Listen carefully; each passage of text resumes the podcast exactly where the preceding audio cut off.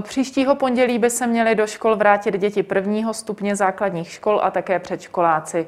Plán ministerstev školství a zdravotnictví počítá s rotační výukou a antigenním testováním dvakrát do týdne.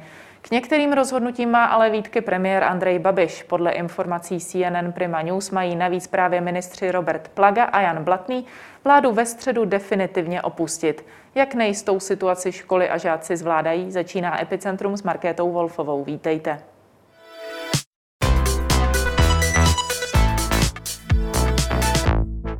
Ve studiu vítám předsedu Asociace ředitelů základních škol Michala Černého. Dobrý den. Dobrý den.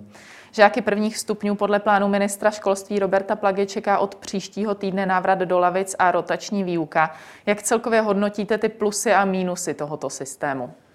No tak obrovské plus je především to, že se dostanou ty děti do školy, protože my prostě musíme to porovnávat se současným stavem, kdy jsou děti kompletně na distanční výuce. A rozhodně pořád slyšíme od psychologů, ale i od rodičů, od učitelů, od spousty dalších lidí, jak vlastně ty děti trpí tím, že jsou doma, že se nedostanou do té školy. A díky rotační výuce se do té školy dostanou, dostane vlastně mnohem víc dětí, než kdyby, dejme tomu, nastoupil jenom první ročník a nerotoval. Takhle se tam dostane vlastně celý první stupeň. Hmm. Takže to největší plus je v tom, že se poměrně velké množství dětí prostě dostane do té školy, byť to bude ob týden. Samozřejmě ta rotační výuka přináší e, především učitelům, ale samozřejmě trošku i, i dětem e, určité organizační problémy s tím, že se to střídá po těch týdnech, ale my jsme si to na podzim vyzkoušeli na druhém stupni a dá se to skutečně zvládnout bez nějakých zásadních obtíží. Neříkám, že je to úžasné, ale opravdu prostě já osobně jsem s tím neměl vůbec problém. Hmm. A díky tomu se vlastně všechny tyhle děti dostanou aspoň ob ten týden do školy co se týká toho samotného fungování té rotační výuky. Půjde to tak, že tedy celá jedna třída bude vyučována jedním učitelem ve stejný, ve stejný týden a potom zase další třída. Ano, samozřejmě. Nebudou se rozdělovat na žádné poloviny ne, a podobně. No samozřejmě, kdyby se rozdělovali na poloviny, tak by to byl daleko větší problém. To samozřejmě ano, protože pak by ten učitel sice měl ve škole e, pár dětí, to by jako ta prezenční část by byla možná úžasná, ale zároveň by ta druhá polovina dětí se musela učit nějak distančně a pokud učitel tu práci dělá poctivě, tak mu ta distanční výuka prostě zabere eh, v podstatě víc času, než mu normálně zabrala ta prezenční.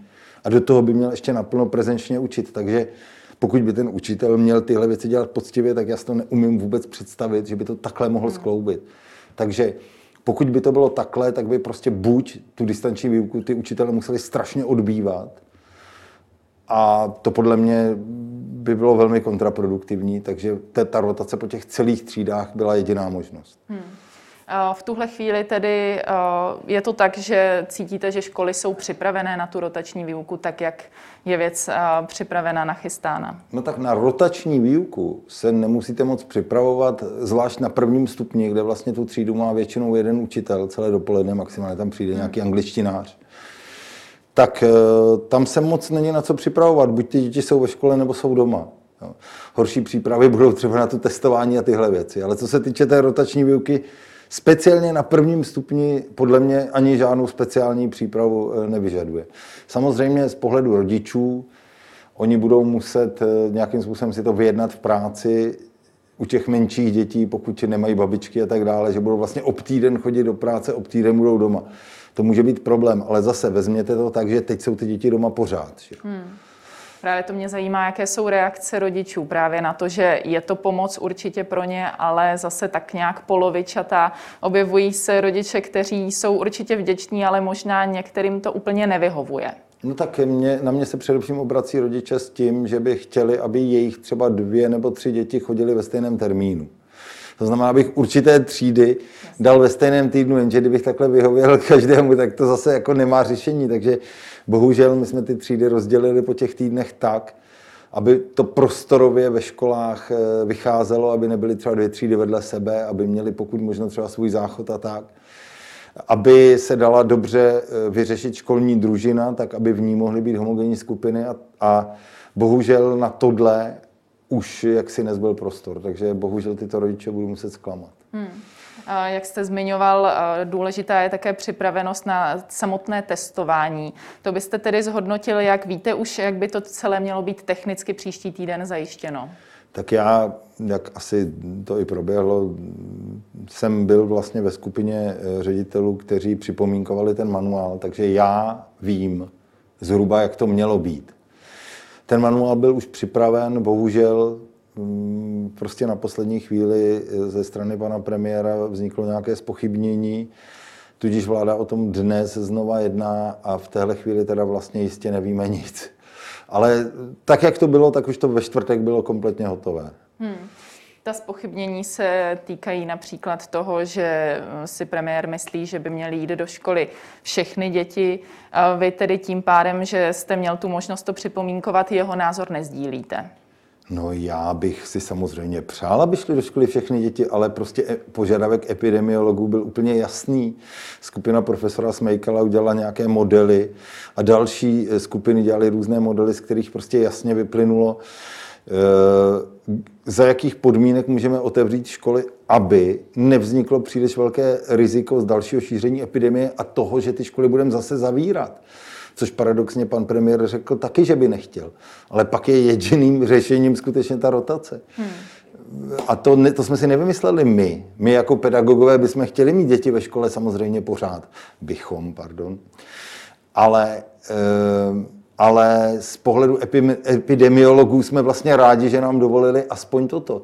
Mě jenom překvapuje, že pan premiér tohle třeba nevěděl. Hmm. Takže eh, zkráceně řečeno, obejít rotaci znamená obejít ten systém, který je tady nastavený epidemiology. Přesně tak, my jsme si to nevymysleli. Jo. Hmm. Ještě se podíváme na praktické problémy, co se, týč, eh, co se týkají toho testování. Distribuce testů v úterý kvůli počasí začala pouze z jednoho ze skladů zprávy eh, státních rezerv. Výrobce totiž požaduje, aby byly přepravovány nebo skladovány v prostředí od 4 do 30 stupňů Celsia. Testy tak míří zatím jen do východní části země. Věříte, že to ten příští týden bude lepší a že skutečně testy budou v celé republice? No to musí být lepší tenhle týden. My ty testy potřebujeme už tenhle týden, jestli v pondělí máme začít testovat. Takže prostě tenhle týden nepotřebujeme. Ale já věřím, že si snad pro boha hasiči nebo kdo to rozváží, že si, že si poradí. Hmm. Původně, když se hovořilo o testování ve školách, mělo se testovat ve vyhrazené místnosti. To za vás nebyla ideální varianta, protože by se tak celý proces výrazně prodlužoval. Nakolik je tedy eh, za vás tento systém, který má platit efektivnější? No ta vyhrazená místnost, ta se týkala deváťáků. Že jo? A sami deváťáci by se v jedné vyhrazené místnosti zvládli. Když si představíte, že vám nastoupí první až pátý ročník, byť polovina tříd, tak to je spousta dětí a v té vyhrazené místnosti, nebo i ve dvou vyhrazených místnostech bych si to neuměl představit na větší škole. Takže systém, kdy se ty děti mohou eh, otestovat přímo ve třídách, nebo i klidně jiným způsobem, ale vlastně mohou se ty třídy testovat najednou, je asi jedinou možností, jak tím testováním prostě nestratit celý den. Eh, bude to náročné na samozřejmě větrání, dodržování hygienických opatření, budeme muset dezinfikovat ty třídy, Především pokud se tam objeví samozřejmě eh, pozitivní nález, tak pak to samozřejmě bude vyžadovat eh, velmi silnou dezinfekci. Většina škol už dneska má třeba ionizátory, takže my plánujeme použít samozřejmě na tu místnost ionizátor. A, ale pokud budou všechny děti vlastně negativní, tak se v té třídě mohou dál učit, i když se tam testovalo. Hmm. A v případě, že tedy bude někdo z nich pozitivní, jak to bude dál? Když bude někdo pozitivní, tak zase vycházím z informací tak, jak byly hotové ve čtvrtek. Nevím, jestli dneska eh, vláda to nějak nerozhodne jinak. Eh, mělo to být tak, že pokud se testovalo v pondělí, tak eh, vzhledem k tomu, že předtím byl víkend a ty děti se teoreticky jako nemuseli sejít, tak by to znamenalo, že pouze pozitivní dítě jde do karantény, nebo teda do karantény, do izolace, eh, kontaktujeme rodiče, ty kontaktují lékaře, dítě jde na potvrzovací PCR test a ostatní děti se měly normálně učit. Hmm. Také se diskutovalo o testování doma. To podle slov minister, eh, ministra školství Plagy neprošlo především z toho důvodu, aby byl dodržen nějaký standard těch testů a zároveň také ten další postup v případě nějakého pozitivního testu. Eh, souhlasíte s tím, nebo jste třeba vnímal to domácí testování, že má nějaké výhody a je lepší? Jo, já vám odpovím, ale já ještě dokončím tu větu předtím, protože ve čtvrtek, pokud bude dítě pozitivní ve čtvrtek, tak to bude jinak, tak bude do karantény celá třída. Proto jsem říkal, v pondělí a čtvrtek to má být jinak. Jasně. Jo, tak to je jenom tak e, doplnění. Jinak my jsme hrozně propagovali to domácí testování. Já jsem skutečně to velice bojoval jsem i při těch jednáních na ministerstvu o to, aby to bylo možné, protože se mi to zdálo jako dobrý nápad.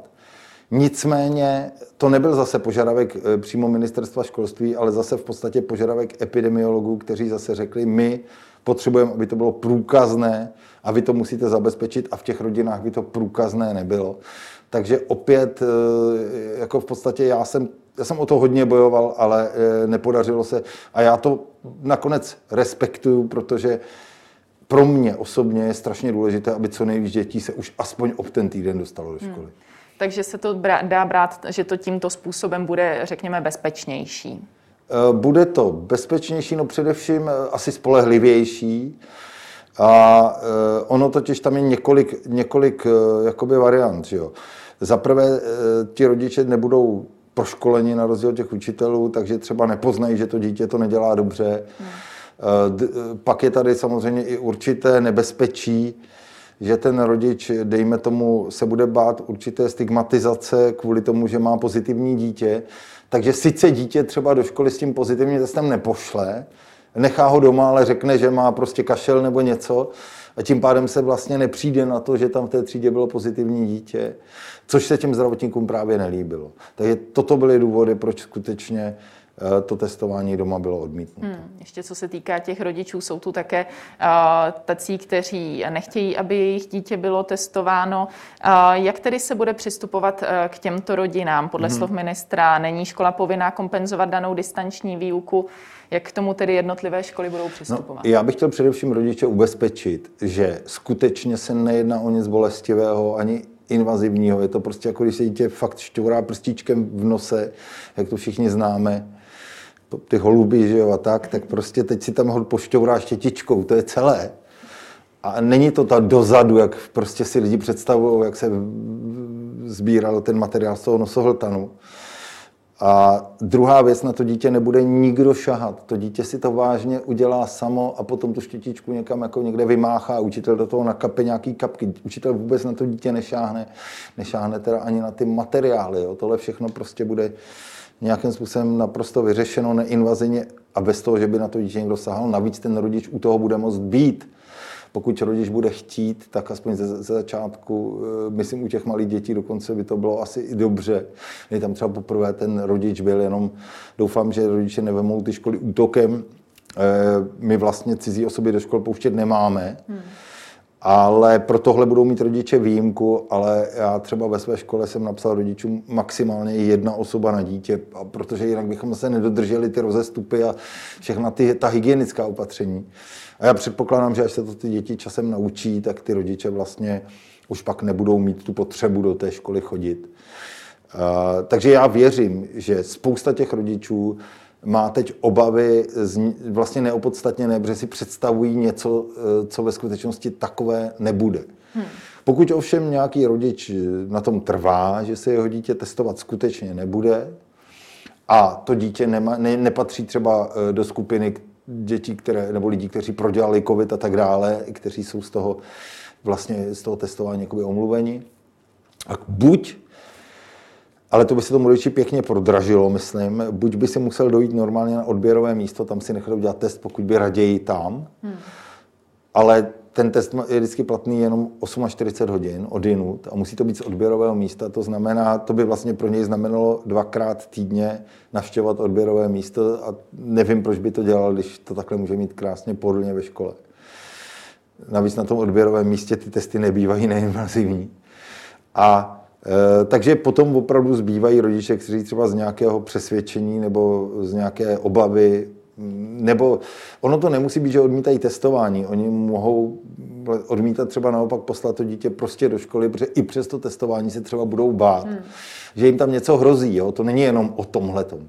Zkrátka, pokud ten rodič to dítě z nějakého důvodu do té školy nepošle, tak eh, my jako ředitelé máme pokyn, že toto máme omlouvat, tyto absence, je to normálně regulérní omluvenka, takže ty děti skutečně v tom prezenčním týdnu té školy nebudou vlastně muset, pokud mu ten rodič omluví. Ale zároveň školy nebudou mít u těchto dětí povinnost eh, tu distanční výuku zajišťovat tak, jak to zajišťujeme v současné době, plnou distanční výuku s online hodinami a, a s plnou zpětnou vazbou a tak dále. Bude záležet na každé škole. V podstatě ten pokyn je takový, že bychom k těm dětem, bychom k těm dětem měli přistupovat jako eh, k běžně nemocným dětem. To znamená poslat jim nějaké úkoly, práci, od strany do strany si to udělej a je pak už na tom dítěti a na tom rodiči vlastně, jak, jak ty úkoly splní. Ne, nemá to být distanční výuka v tom, v tom, v tom um, systému nebo v tom rozsahu, v jakém se na, na kvalitních školách v současné době eh, provádí. Hmm, ten objem rodin, které přeci jenom to dítě nepustí do té školy, je podle vás jaký? Jak, jak velké procento je to? Dětí? Já nevím. U mě se zatím neozval ve škole v podstatě nikdo a myslím si, že se někdo ozve, ale já si myslím, že se bude jednat o jednotky procent. Hmm. Ne, nejsem schopný to odhadnout. Hmm. Co se ještě týká nějaké spolehlivosti testů, samozřejmě spolehlivější, ale také dražší jsou PCR testy. Vy byste do budoucna ocenil, aby se přešlo na ty spolehlivější, byť se ten jejich výsledek vyhodnocuje podstatně déle? No pokud by to bylo technicky možné, byly by neinvazivní, ale, ale i, už jsou i neinvazivní PCR mhm. testy, byly by neinvazivní a zvládly by to ty laboratoře vyhodnotit a zvládlo by se to logisticky jako někam odvést a tyhle ty všechny věci, tak samozřejmě my bychom byli pro. A to minimálně z toho důvodu, jak jste správně řekla, je to asi přesnější, není tam potřeba žádný ten konfirmační test. A za druhé by to bylo jednou týdně, kdežto ty antigeny e, mají být dvakrát. A samozřejmě, jestli testujete taková e, akce logistická jako testování, přece jenom ten provoz té školy nějak naruší. Takže pokud to budeme mít jednou týdně místo dvakrát, tak my budeme určitě pro. Hmm. Zároveň jste obdrželi manuál, jak celkově nejen k dětem, ale v tuto chvíli i k rodičům přistupovat. Co byste teď vypíchnul jako to zásadní, jak po absenci k těm žákům přistupovat? Já si teda nejsem jistý, že už jsme ho obdrželi. Já, jsem, já si myslím, že to je v tom balíku zase dokumentů, který, který teprve teď dostaneme. Ale já jsem ho teda četl. Um, samozřejmě nevím, jestli úplně tu finální variantu. Eh, no já si myslím, že ten manuál zase tím, že jsme ho připomínkovali, ještě jsme to snažili odlaďovat, je opravdu hodně důkladně udělaný. Je tam spousta různých aspektů, se kterými se, se prostě mohou e, při tom zahájení té výuky ty školy setkat. Je to nejen o přístupu k dětem, je to o jednání s rodiči, je to o tom, jak by mělo třeba vedení jednat s učiteli a jak by vlastně měly probíhat některé věci. Čili je to opravdu velmi komplexně udělané, jsou tam různé kapitoly, některé jsou eh, je to opravdu, některé jsou spíš jako technicky organizační a některé jsou spíš takové apelativní. Jak bychom k těm dětem měli přistupovat, rozhodně by bylo špatně, a to si vážně myslím, bylo by špatně, kdyby ty děti přišly do školy a teď se na ně prostě učitelé se sypali, nebo na prvním stupni to bude spíš jedna paní učitelka, takže ta se na ně sice nesesype, ale Eh, bude, eh, kdyby jako je, je, je začala okamžitě zkoušet, dávat jim nějaké testy na známky a takovéhle věci. To je tam v tom manuálu jakoby zakázáno, že minimálně týden adaptační období by skutečně neměli vůbec učitelé ty děti známkovat. Uh, nedobrovolně zkoušet, měla, měli by, ten nástup by měl být plynulý a opravdu by měli napřed zjistit, jak na tom ty děti jsou a především Eh, tak nějak zajistit, aby ty děti se v té škole prostě cítili dobře, aby byli vlastně rádi, že se do té školy vrátili. A postupně eh, se teda může potom najít i na to hodnocení. Samozřejmě učit by se nějak ty děti měly začít už od začátku. Na druhou stranu je naprosto nezbytné udělat nějaké opravdu resocializační, stimulovací aktivity, ve smyslu takových těch různých smilovacích kurzů. Ty děti si musí zvyknout zase na školní návyky, vůbec na to, jak se v té škole funguje. Sami budou určitě také spoustu věcí chtít těm učitelům říct, takže stoprocentně nebude ztráta času, když první třeba dva dny eh, se vlastně nebudou učit a budou si skutečně povídat o tom, prostě, jaké to bylo, co jim chybělo, proč jsou rádi nebo nerádi, jsou zase ve škole. Eh, je možné si získat i nějakou zpětnou vazbu, vlastně, co na té dálkové výuce se dětem líbilo a nelíbilo, pro případ, že by to zase nastalo. Hmm. Nebo i pro ty případy té střídavé výuky, abychom se z toho ještě dokázali poučit a třeba tu dálkovou výuku ještě, ještě mohli trošku vylepšit. Hmm. Co tedy za vás těm dětem více chybí? Je to právě uh, ta socializace nebo je to přímo to vzdělání? Uh, já si myslím, že dětem uh, jako pocitově určitě nejvíc chybí ty spolužáci. Co si myslím já, že jim nejvíc chybí, tak je ještě třetí věc. Já si myslím, že hodně dětem chybí nějaký režim. Že oni v té dálkové výuce prostě vlastně se vykolebají z postele pyžamu jako k tomu onlineu nebo k tomu offlineu, to je jedno. A jakoby chybí jim vlastně režim, nějaká organizace dne. To si myslím, že je dost důležité. Samozřejmě některé děti si ten den umí zorganizovat, ale spousta, spousta ne a těm to pak chybí. Uh, to vzdělávání, nemyslím si, že děti to vnímají, nebo většinově, tak jako, že jim to vzdělávání chybí. Samozřejmě asi děti, které se třeba připravují na přijímací zkoušky, tak ty to tak mohou vnímat, ale zase věřím, že tyhle děti se vlastně připravují i sami, že jo? Pokud, pokud se skutečně hmm. chtějí připravit, tak naopak svým způsobem tyhle děti mají docela dobré podmínky, protože nemusí být úplně rozptilovány jinými věcmi. Takže já bych řekl, že tohle to může být dobré. Samozřejmě z pohledu našeho, nás dospělých, nebo z pohledu školství, eh, tak to vzdělávání těm dětem samozřejmě chybí. Bude chybět a budeme ho muset nějakým způsobem v budoucích letech dohánět. Problém je, že velmi jednoduché by bylo, kdyby chybělo všem stejně, ale ono tak samozřejmě není. Jsou děti, které se učí i v době distanční výuky v podstatě na 100%. Dokonce je malá skupinka dětí, které to distanční vzdělávání vyhovuje víc. Mm-hmm. A pak jsou děti, které se učí tak na těch 75%, což pořád v podstatě znamená, že, že to tak nějak všechno umí. No a pak je tady skupina dětí, které to umí málo a pak je tady těch e, slavných asi 10 tisíc dětí, které se toho vlastně neúčastní vůbec. Hmm. Takže my, a my budeme muset všechny tyhle skupiny vlastně najednou nějakým způsobem vrátit do té školy a zařídit mimo jiné, aby právě jsme každému z nich dokázali jakoby dát to, co potřebuje, což nebude tak jednoduché, protože když vedle se budete mít dítě, který umí všechno a dítě, který neumí nic, a teď je máte v jedné hodině, tak to prostě musíte vymyslet tak, aby se tohle dítě nenudilo a tohle, aby se necítilo být úplně jako ztracené. Hmm. Ono, co se týká toho dohánění, byli tací, kteří přišli s nápady, že by vlastně celý ten jeden školní rok se vůbec neměl počítat a měl by se opakovat, ale tím jste vlastně odpověděl, že jste řekl, každé dítě je na tom jinak. Proč by měli děti, a těch je většina, které se to látku v podstatě naučili, proč by měli trpět a opakovat ročník kvůli té menšině, byť to není zanedbatelná skupina, která se to nenaučila. Jo? Já, já se omlouvám prostě, ale takhle to je. Nemluvě o tom, že by to nešlo ani technicky. Hmm. Jo? Takže já určitě proti plošnému opakování ročníku bych byl.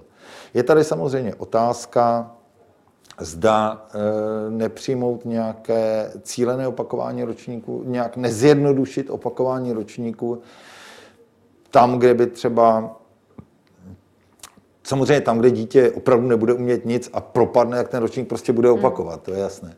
Ale tam, kde třeba rodič by si přál, aby dítě, nebo i dítě by si přálo, aby opakovalo ročník, ale vysloveně třeba nepropadne, tak je otázka, jestli nedovolit protože zákon eh, jakoby neumožňuje takovému děti v současné době opakovat. Takže jestli to výjimečně pro tento rok třeba nějakou vy, nevím, vyhláškou nebo nějak legislativně prostě neumožnit. O tom se hodně diskutuje. Mezi řediteli vnímáme tam i určitá nebezpečí. Navíc je tam problém, že někde na to třeba nebudou kapacity a teď mi třeba pět dětí požádá o opakování a já budu mít v té třídě níž jenom dvě místa. Hmm. Otázka zní, jak já jako ředitel vyberu, které dvě děti z těch pěti teda budou opakovat. Eh, čili tady se jako nabízí zase další problémy, které by s tím mohly nastat. Přesto bych tuhle myšlenku úplně neodmítal. Ale plošné opakování prostě je z mnoha důvodů nesmysl. Hmm. Jak je to v tuto chvíli vůbec s proočkovaností zaměstnanců ve školství? No tak eh, jsou tři věci. Registrace, první dávka, druhá dávka, když to řeknu takhle. Co se týče registrace, tak v podstatě všichni dostali pokyn a aby se eh, do 28. března registrovali. Samozřejmě ten pokyn finální přišel poměrně na poslední chvíli, ještě od něko, některých třeba škol jsem slyšel, že to tam úplně nepochopili, že si mysleli, že ještě bude nějaká druhá vlna, takže možná se někdo registrovat nestihl. Jo. Třeba i z nějakého nedorozumění. Ale myslím si, že většina těch, kteří se registrovat chtěli, tak jsou registrovaní. Což předběžně bylo nějakých 70 eh, pracovníků, prostě ostatní nechtěli. Hmm. Z různých důvodů, ty důvody těch je prostě spousta. No, z těch, co se registrovali, tak zase mezi nimi jsou takový, kteří třeba prodělali covid, takže teď se vlastně neočkují, nebo zrovna teď byli třeba nemocní a tak dále. Ty jsou pouze registrovaní. A co se týče těch ostatních, tak si myslím, že tu první dávku už většina učitelů měla, i když vím, že stále jsou ještě v některých krajích učitelé, kteří čekají na tu první dávku i. A zase už vím i o těch, kteří už mají dávky dvě, takže je to opravdu velmi různé. Ono úplně v každém tom e, očkovacím centru to bylo prostě jinak. Jo. Já jsem to zažil, když e, ode mě ze školy se paní učitelka prostě někde zaregistrovala, porád jí ne, nepřicházel PIN, nepřicházel PIN, tak jí řekl, jak se přeregistruje, jak se přeregistrovala na jiné centrum a druhý den už se očkovala. Hmm. Navíc někde třeba zařídili zřizovatelé očkování pro seniory, pro učitele třeba přímo v té obci mobilním očkovacím centrem, což je zrovna povedlo u nás. Takže ti, co se neočkovali sami někde, třeba dřív nechtěli čekat, protože ono to chviličku trvalo, než přijeli, tak ty se potom očkovali přímo u nás tělocvičně. Hmm. Budete nějak speciálně přistupovat uh, k těm vyučujícím, kteří nebudou mít ani tu jednu dávku, že třeba budou hmm. uh, prakticky odebrání na to, aby se věnovali té distanční výuce? Nebo... Ne, tam je, tam je jediná podmínka, musí projít taky testováním. A ti, kteří jsou tedy očkovaní, nebudou? Uh... Ano, ti, kteří budou po druhé dávce očkování a od té druhé dávky, myslím, je tam 10 dnů, jestli se nepletu, tak ty potom se nebudou muset testovat. Stejně jako se nebudou muset testovat učitelé ani děti, kteří prodělali COVID, mají to jako potvrzené a neuplynulo 90 dní od toho covidu. Nevím teď, jestli od začátku nebo od konce, abych si myslel, ale vím, že tam nějakou roli hraje těch 90 dní. Tolik Michal Černý, díky za vaše odpovědi. Naschledanou. A to už je pro dnešek z Epicentra vše. Nezapomeňte nás sledovat zase zítra od 15. hodiny. Na viděnou.